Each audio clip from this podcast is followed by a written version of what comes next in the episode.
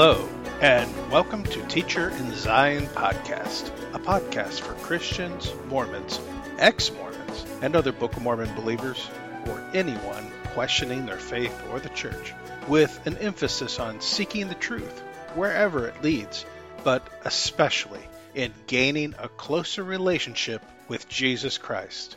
I am your host, Doug Hatton, and this is episode 17 of the podcast entitled David Whitmer Voice from the Dust, Part 2. Today we'll be looking at the second part of Whitmer's letter, which is addressed to all those who claim to believe in the Book of Mormon. I use the word claim because Whitmer effectively makes the argument that most who say they believe the Book of Mormon are not truly following what it tells us. But before I get started, I want to share that while I don't agree 100% with everything David Whitmer wrote or believed, neither do I agree or disagree with anyone 100%. Whether it is David Whitmer, Sidney Rigdon, Oliver Cowdery, or Joseph Smith himself, they were, all of them, imperfect men. Under the new covenant with Jesus, they had no more privilege to hear from God and understand His ways than you do. I know a lot of you may have a hard time believing that, but it is true. And if you doubt that, it is a form of unbelief, which unbelief accounts for why we lack in the spiritual blessings that were supposed to be ours. If we would just come out of that beggarly pig pen we find ourselves and claim our inheritance, which is made possible through Christ alone. The Apostle Paul states that while we're on this earth, we only know in part and see, as it were, through a glass darkly. This is why God calls upon us not to put our trust in men, even in good men, not even in a man who is called of God, because every one of them has sinned and fallen short, even as the scriptures have concluded. Every single one of them has made mistakes and fallen into error. As much as we'd like to have everything black and white and be able to say conclusively that we can trust everything Joseph Smith said and simply write David Whitmer off, or trust everything that David Whitmer has stated and write Joseph Smith off, the truth is that life is more complex than that.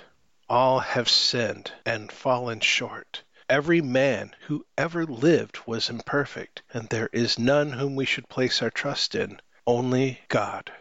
It is by the written word, even the Bible and the Book of Mormon, in concert with the Holy Spirit, that we can know the truth of all things, and come to understand from Joseph Smith or David Whitmer or any man what is true and what is false.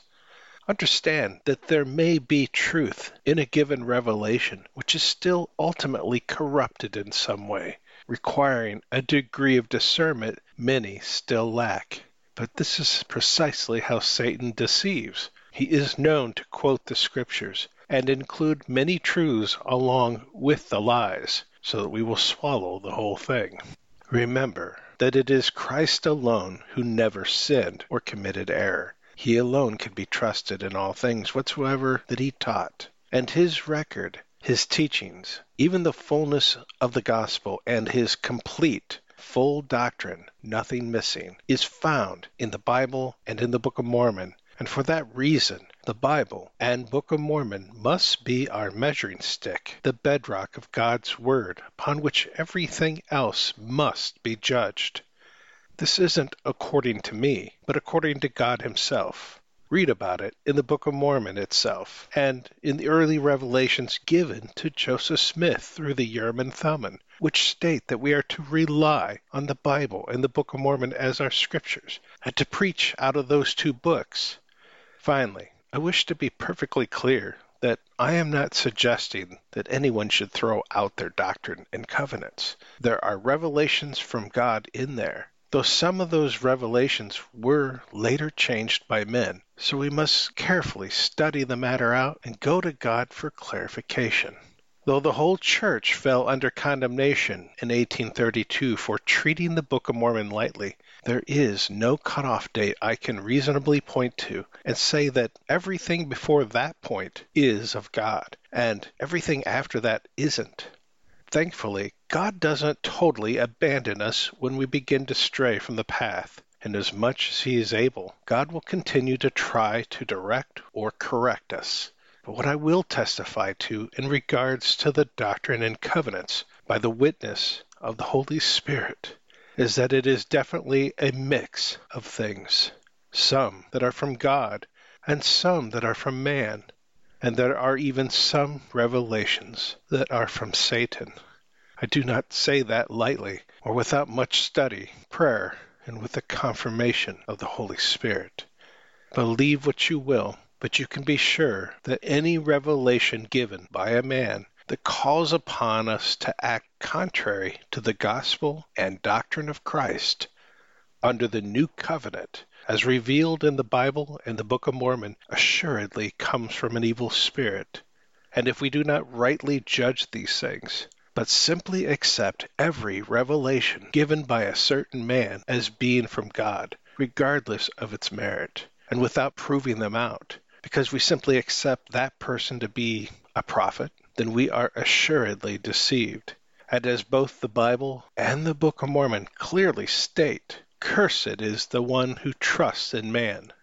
We receive the Bible by the providence of God but because it has passed through the hands of many men and numerous translations over time, there may be some issues, though God assures us that it is still a trustworthy record. But in addition to this, God gave us the precious gift of the Book of Mormon, which comes forth to fill in any gaps and make plain any doctrine that may be less than clear in the Bible. This Nephite record was translated by the gift and power of God so that we would know that we could depend upon it. In fact, the voice of the Lord commands us to depend upon those things which are written therein, and we are assured that it is the fullness of the gospel, meaning it is missing nothing. And these two records, God has told us through the words of the prophets, are to be joined together into one in our hands, to the confounding of false doctrines, laying down contentions, and establishing peace. Again, we are told that these two records alone are for this purpose. Never at any time did God tell us that there would be a third or fourth book added for that purpose. Other records were to come forth in time if we did not treat lightly what we had been given already, but these two are the core scriptures, along with the Holy Spirit, that were to lead us in things pertaining to the church and the building up of the kingdom of God. Additional records were prophesied only to, quote, establish the truth of the first, end quote, not to subvert or trump them in any way. Additionally, in several of the revelations Joseph had received, God commanded them not to publish the revelations they had received, and yet they did. And it turned out to be the very cause of the printing press being destroyed in independence and the saints being driven out. So, what are we to do with the Doctrine and Covenants? Do we throw the whole thing out? I have not done so. But if we do want to progress spiritually or even unify as a people, that book cannot be placed on the same level of authority as the two records God gave us expressly as our foundational scriptures.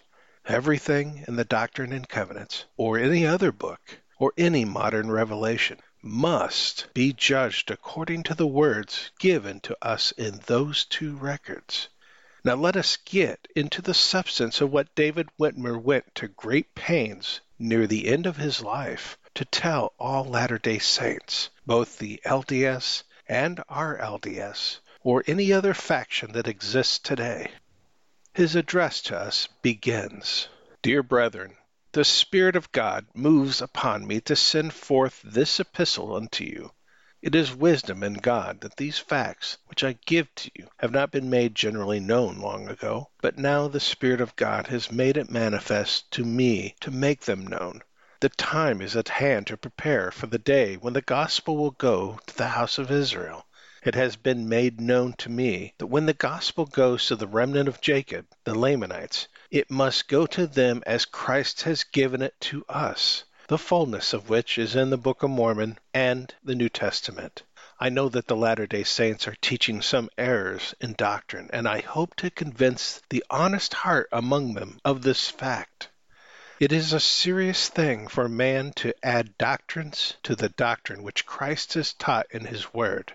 Christ has taught that it is necessary to be abiding in his doctrine, and whosoever teaches more or less than that doctrine which he has taught in his Word is not of him. He has taught but one doctrine. I do not mean to judge or condemn the Latter day Saints. God is the judge. But I will speak the truth as the Spirit of God moves upon me to speak it. And I hope and pray that many will heed the truth, that they will lay aside all error and come in upon the doctrine of Christ as it is taught in the written word. I'll pause here in my reading to quickly touch upon what Whitmer is speaking of. I have spoken of it in other episodes of the podcast, so I will not labor upon it long. But if you will turn to 3rd Nephi, when Christ visits the Nephites, and read his teachings there, you will find a point where Christ carefully outlines his doctrine, the only doctrine that is in him. And he gives it from beginning to end and then concludes by saying that if anyone adds anything to it and calls it the doctrine of Christ, they come of evil, and hell standeth ready to receive them. And now continuing on with David Whitmer's address, quote, I do not mean to persecute Joseph, the translator of the Book of Mormon. I love him, and I love Joseph, his son, and believe him to be a good man. Joseph, like many of those of old whom God had chosen, fell into error. And why would we want to follow any man into error? Should we put our trust in the arm of flesh? Nay, verily. There never lived but one perfect man, and that was Christ, and he is our only lawgiver. Therefore we should take great heed and compare with the written word all doctrines and laws and revelations coming through any man. For any man can fall into error and lead everyone into error who trusts in man. God chooses the weak things of this world so that man should not put their trust in man and make flesh their arm, but put their trust in God only. It is just, in God's wisdom, that everyone who is not living sufficiently spiritual to discern between truth and error should be led into error. God called Saul and many others of old who afterward fell into error and lost the Spirit, knowing that they would fall, so as to let everyone be led into error by them who had such little faith in God as to make a man their God and trust in the arm of flesh instead of putting their whole faith and trust in God only, and heeding Him alone. God suffered them to be led into error because of their transgressions and lack of faith in Him. Christ has spoken, and the voice of God has declared from the heavens, Hear ye Him. His teachings in the Book of Mormon and the New Testament are the same. But the Latter day Saints have another book of doctrine, the Doctrine and Covenants, in which are the doctrines that Christ never taught to the twelve at Jerusalem, nor to the twelve upon this continent. The Latter day Saints believe these new doctrines, which do not agree with the teachings of Christ. Why do they believe them? Because they are putting too much trust in a man. This has been the mistake of God's people in all ages past. Read the scriptures and observe how very soon the great majority of God's people always fell into error by trusting in man. Men who were humble when God chose them, but afterward fell into error. If men do not live near enough to God to discern error when it comes, then it may appear as an angel of light, for instance, polygamy, and God suffers them to be led into error because of their transgressions. See how many of the prophets whom God called afterward fell into error Saul, David, Solomon, and many prophets in Israel. Whitmer then touches on his hope for the future, stating that he, quote, trusts that the day is not far distant when the honest in heart among you and among all believers in the Book of Mormon may all be one with us upon the doctrine of Christ working by the power and gifts of God to prepare the way for the gospel to go to the house of Israel. Christ commanded the Nephites to write his teachings, for they were to come down to us as the fullness of his gospel to us. And why is it, oh, why is it that you will not take the words of Christ himself and lay down your contentions and disputations, taking his plain, simple teachings which he has given us in the book? As you know, the teachings of Christ are the same in the New Testament and in the Book of Mormon, but on account of the plain and precious things being taken from the Bible, there is room therein for disputations on some doctrinal points. But the teachings of Christ in the Book of Mormon are pure, plain, simple, and full. Whitmer goes on to say, quote, In June of 1829, the translation of the Book of Mormon was finished. God gave it to us as His holy word and left us men to work out our own salvation and set in order the Church of Christ according to the written word. He left us as men to receive His Spirit as we walked worthy to receive it. And His Spirit guides men unto all truth, but the Spirit of man guides men into error.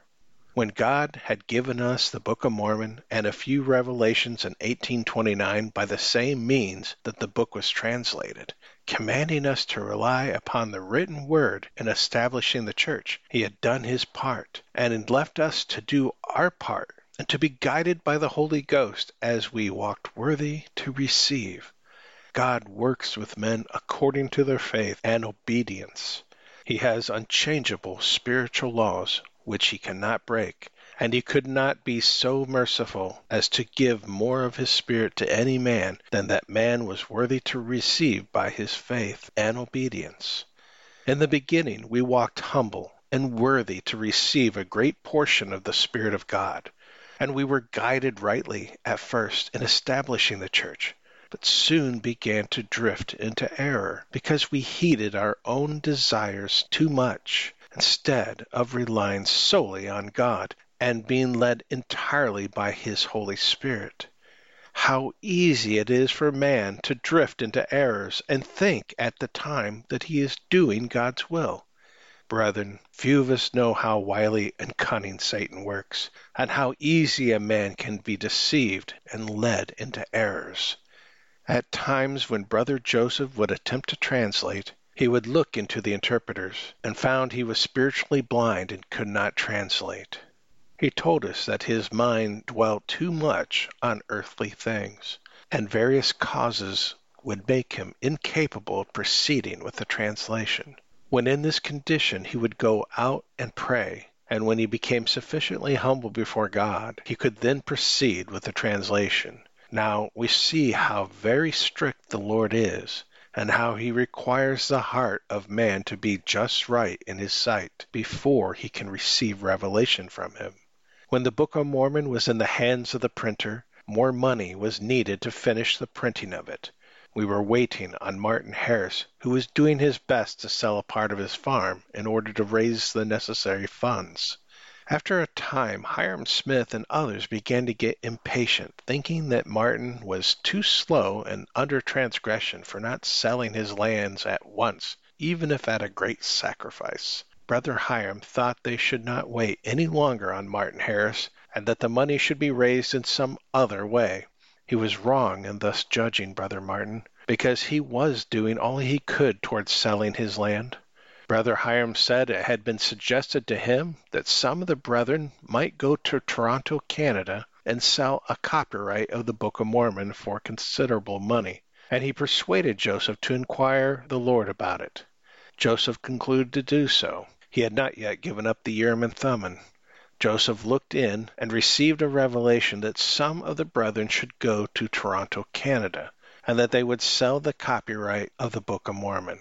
Hiram Page and Oliver Cowdery went to Toronto on this mission, but they failed entirely to sell the copyright, returning without any money. Joseph was at my father's house when they returned. I was there also, and I am an eyewitness to these facts. Jacob Whitmer and John Whitmer were also present when Hiram Page and Oliver Cowdery returned from Canada. Well, we were all in great trouble, and we asked Joseph how it was that he had received a revelation from the Lord for some brethren to go to Toronto and sell the copyright, and the brethren had utterly failed their undertaking. Joseph did not know how it was. So he inquired of the Lord about it, and behold, the following revelation came through the interpreters. According to the revelation, quote, some revelations are of God, some revelations are of men, and some revelations are of the devil. So we see that the revelation to go to Toronto and sell the copyright was not of God, but was of the devil or of the heart of a man. When a man inquires the Lord concerning a matter, if he is deceived by his own carnal desires and is in error, he will receive an answer according to his erring heart, but it will not be a revelation from the Lord. This was a lesson for our benefit, and we should have profited by it in the future more than we did. Without much explanation, you can see the error of Hyrum Smith in thinking evil of Martin Harris without a cause, and desiring to leave him out of the publication of the book, and also the error of Brother Joseph in listening to the persuasions of men and inquiring of the Lord to see if they might not go to Toronto and sell the copyright of the Book of Mormon, when it was made known to Brother Joseph that the will of the Lord was to have Martin Harris raise the money. Remember this matter, brethren. It is important. Farther on, I will give you references of Scripture on this point, showing you that this is God's way of dealing with His people.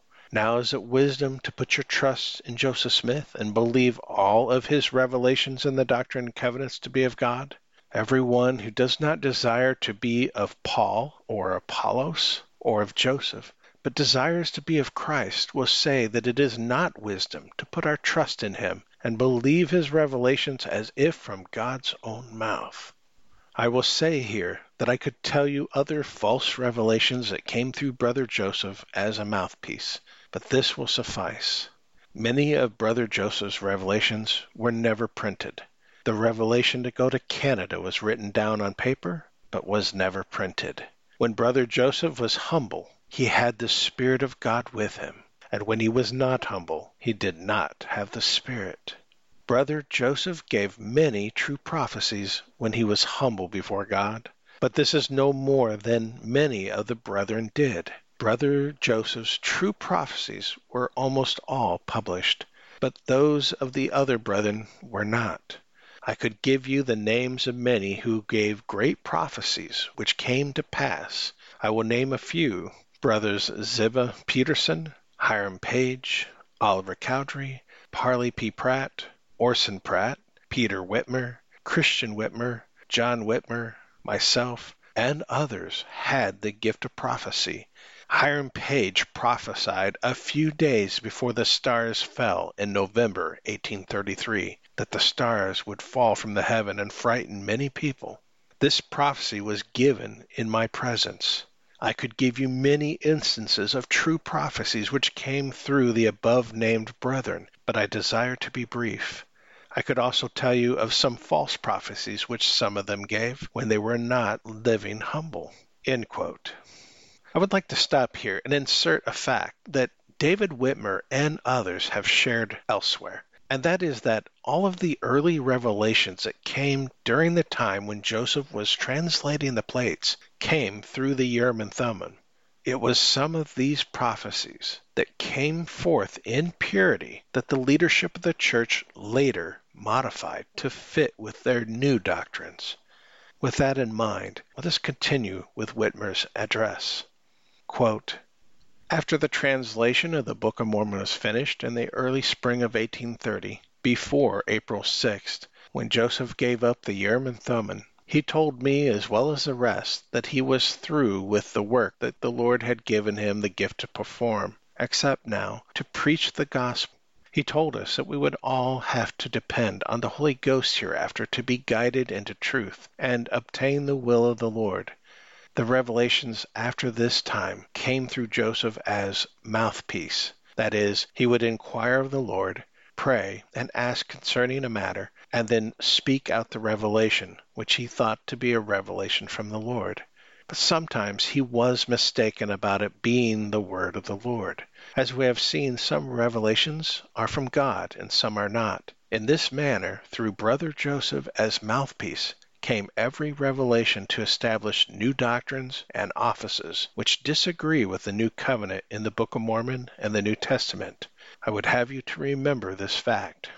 It is all a mistake about the church being organized on April 6, 1830, as I will show. We were as fully organized spiritually before April 6th as we were on that day. The reason why we met on that day was this.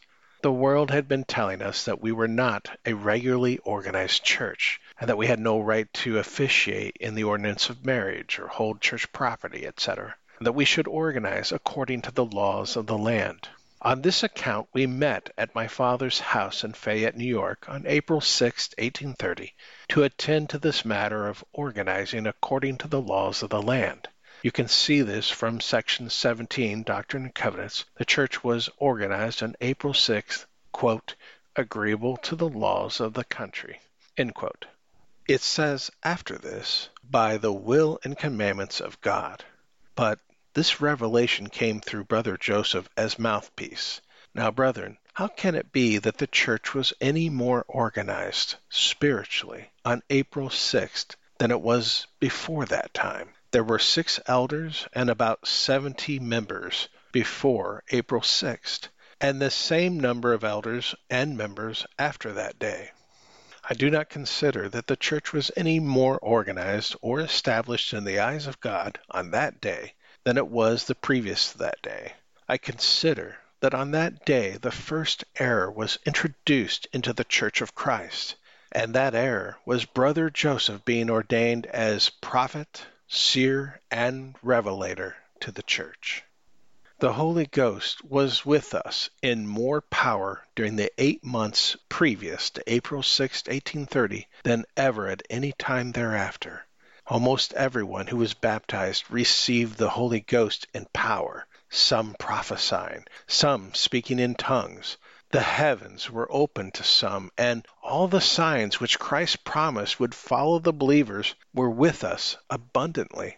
We were a humble, happy people, and loved each other as brethren should love. Just before April 6, 1830, some of the brethren began to think that the church should have a leader, just like the children of Israel wanted a king. Brother Joseph finally inquired of the Lord about it. He must have had a desire himself to be their leader, which desire in any form is not of God.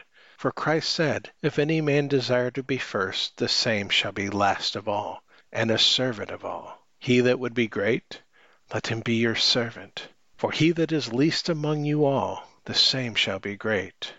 A true and humble follower of Christ will never have any desire to lead or be first or to seek the praise of men or brethren. Desiring any prominence whatsoever is not humility, but it is pride. It is seeking praise of mortals instead of the praise of God. Joseph received a revelation that he should be the leader, that he should be ordained by Oliver Cowdery as prophet, seer, and revelator to the church, and that the church should receive his words as if from God's own mouth. Satan surely rejoiced on that day, for he then saw that in time he could overthrow them. Remember, some revelations are of God, some revelations are of man, and some revelations are of the devil.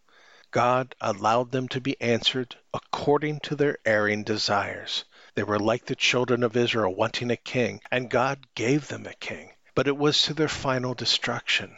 He gave the church a leader, but it proved their destruction and final landing of the majority of them in Salt Lake Valley in polygamy, believing that their leader had received a revelation from God to practice this abomination.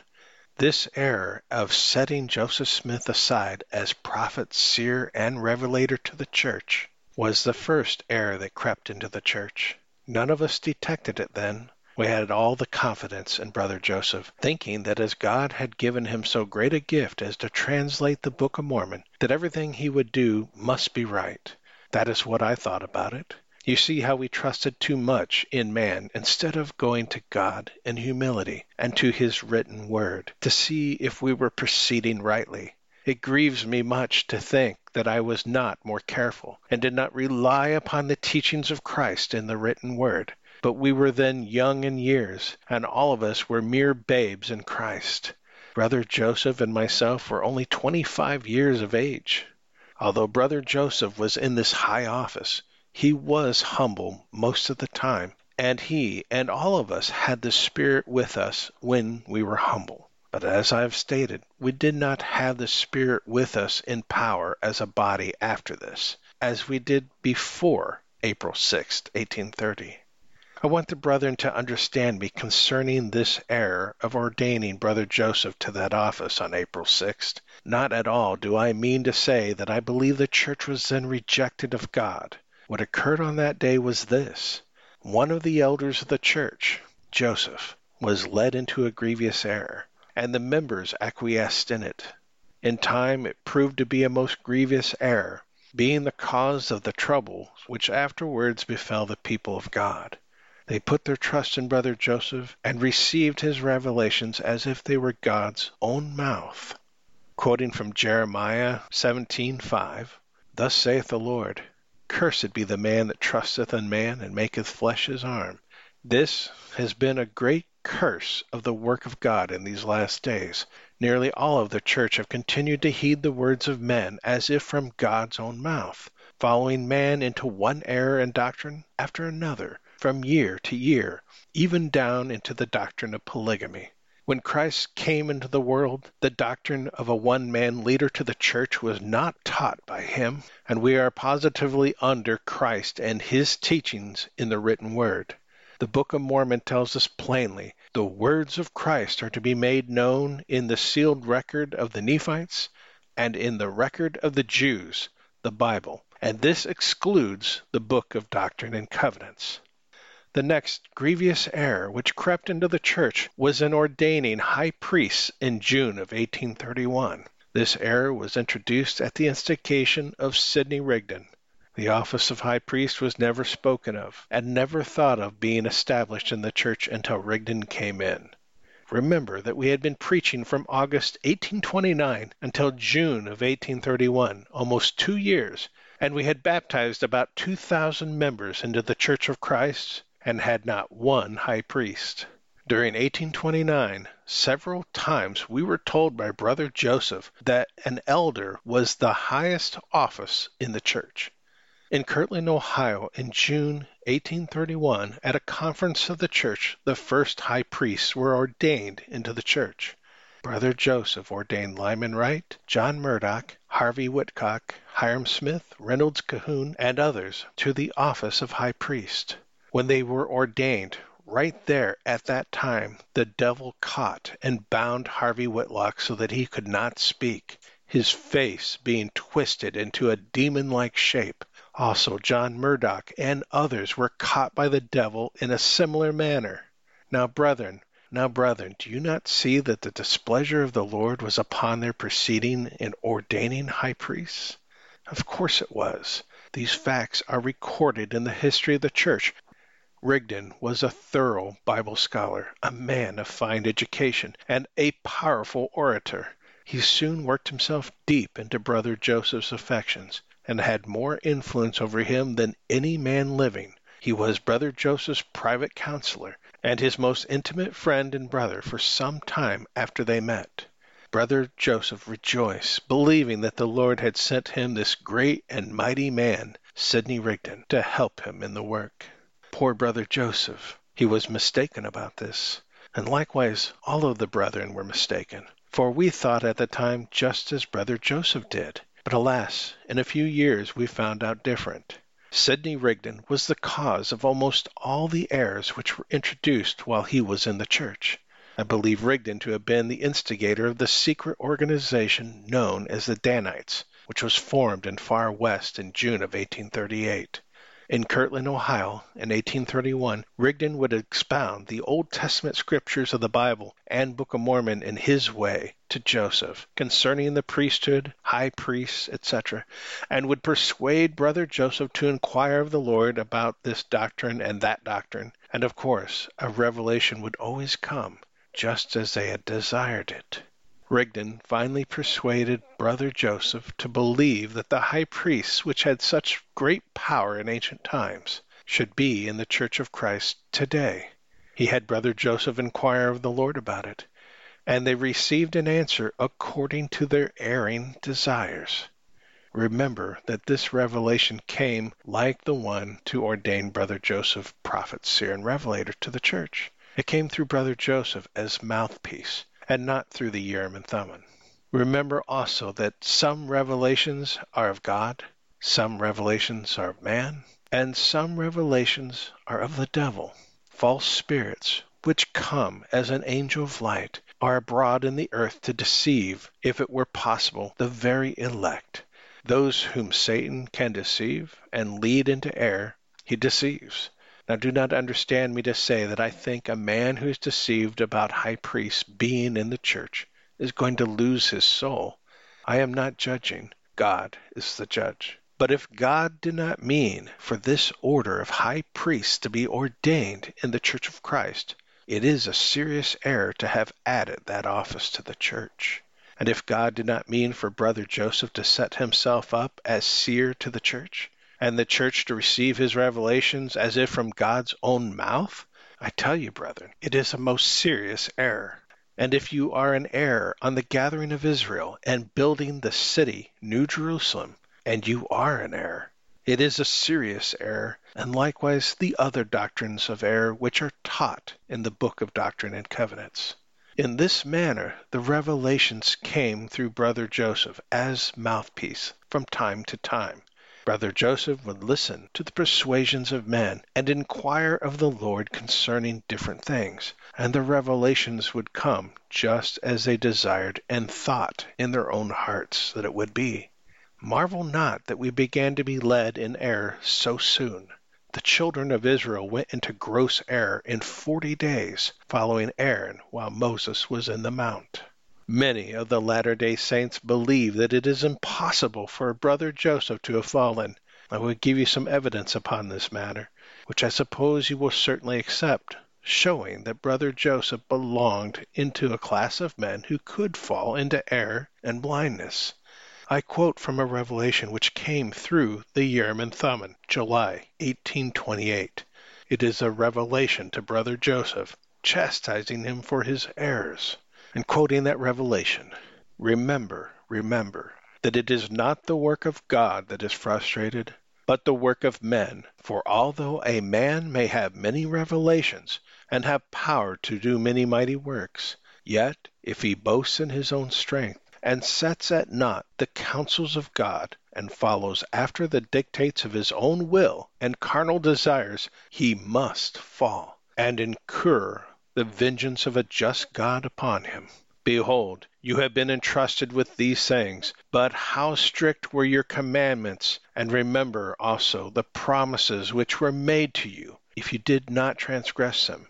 And behold, how oft have you transgressed the commandments and the laws of God, and have gone on to the persuasions of men?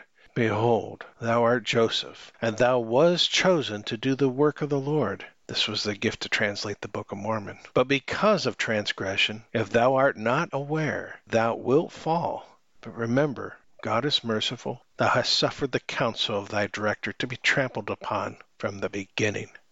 So we see that brother Joseph was very weak and liable to fall, even while translating the Book of Mormon, the time when he should have been the strongest, because he was in constant communion with God and in using the Urim and Thummim. Now, if he was so weak and liable to err at that time, is it any wonder that he erred in 1830 or after that time? Of course not. Ah, brethren, great are the mysteries of God. His ways are not man's ways. He chooses the weak things of earth, weak men, so that men should not put his trust in man and make flesh his arm, but put his trust in God only, and rely upon that which is written. God put man on the earth to be a free agent unto himself, to choose and discern between good and evil, between truth and error and doctrine. It is necessary for man to be tempted and tried in every way conceivable, in order for him to prove himself and overcome every snare, device, and stumbling block of Satan, to fit him for a higher state of happiness hereafter. You know the Scriptures teach that Satan's devices may appear as an angel of light. For instance, a false doctrine being revealed to a prophet who gives it to the church as if it came from God.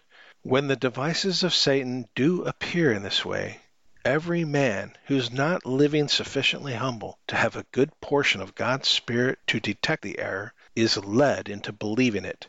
And it is justice in God's wisdom that he should thus be led because of his not living as he should live, so as to have more of the Holy Spirit.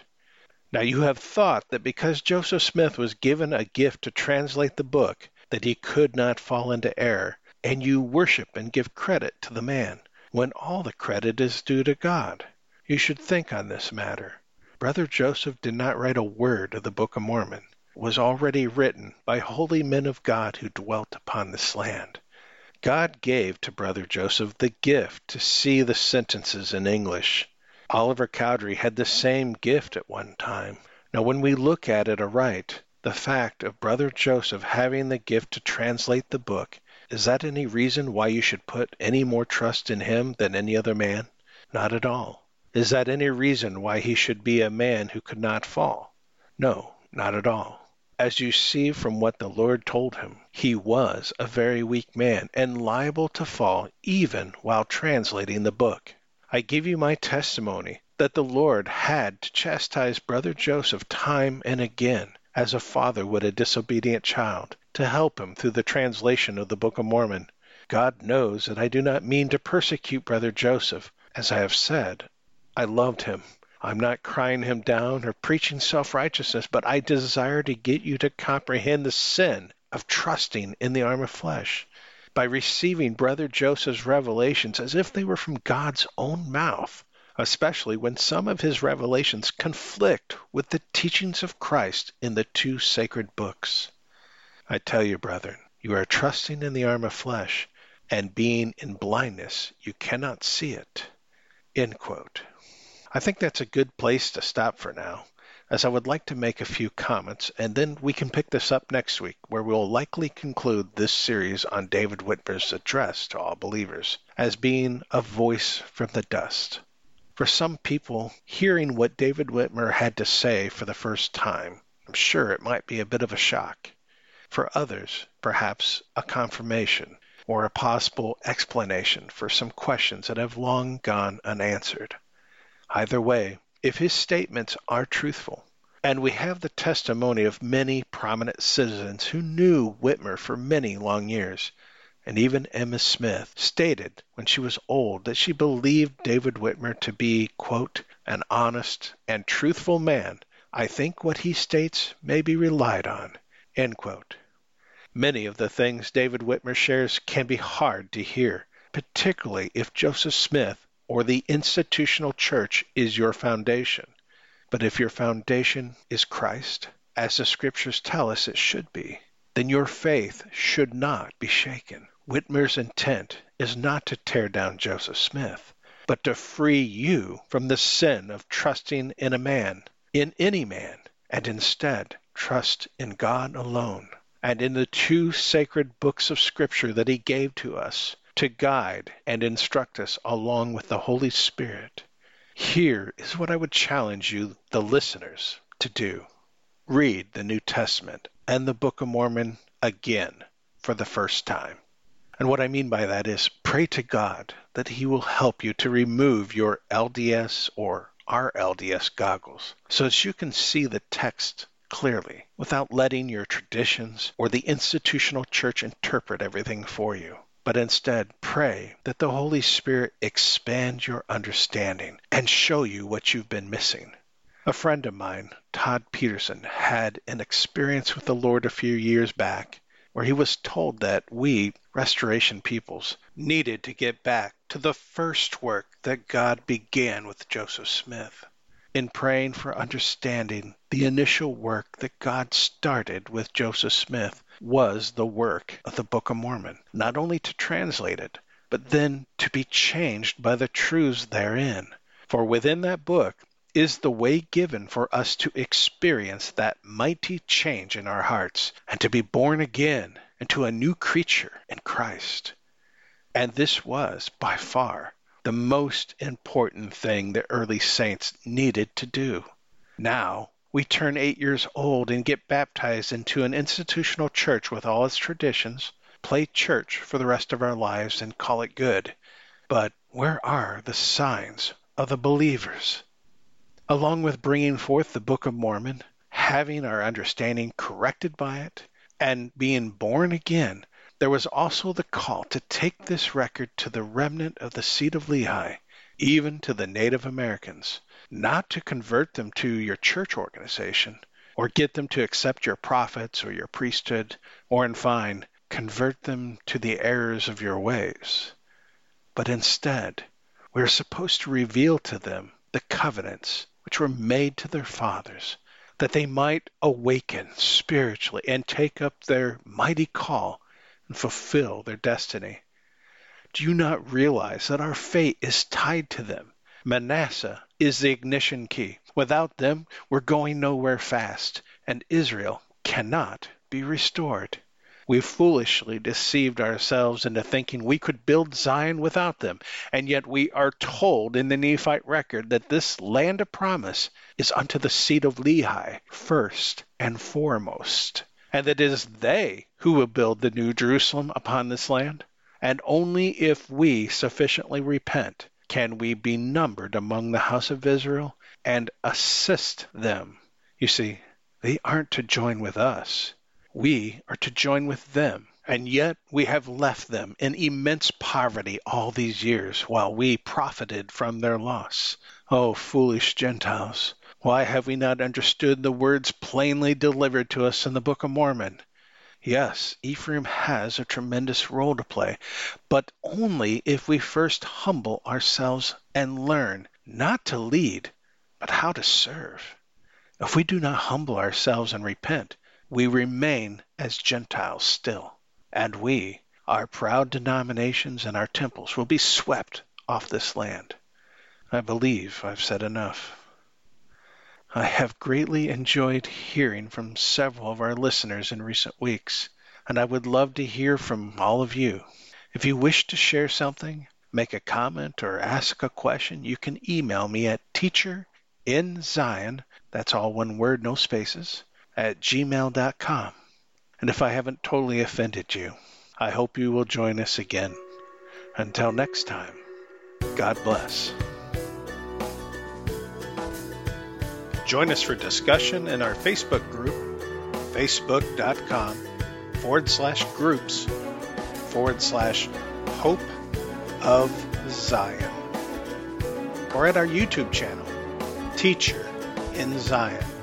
That's the word teacher, space, and in Zion spelled as one word. My books can be found at amazon.com forward slash author forward slash Douglas Hatten. That's H A T, like a hat on your head. T E N, like the number 10. Until next time.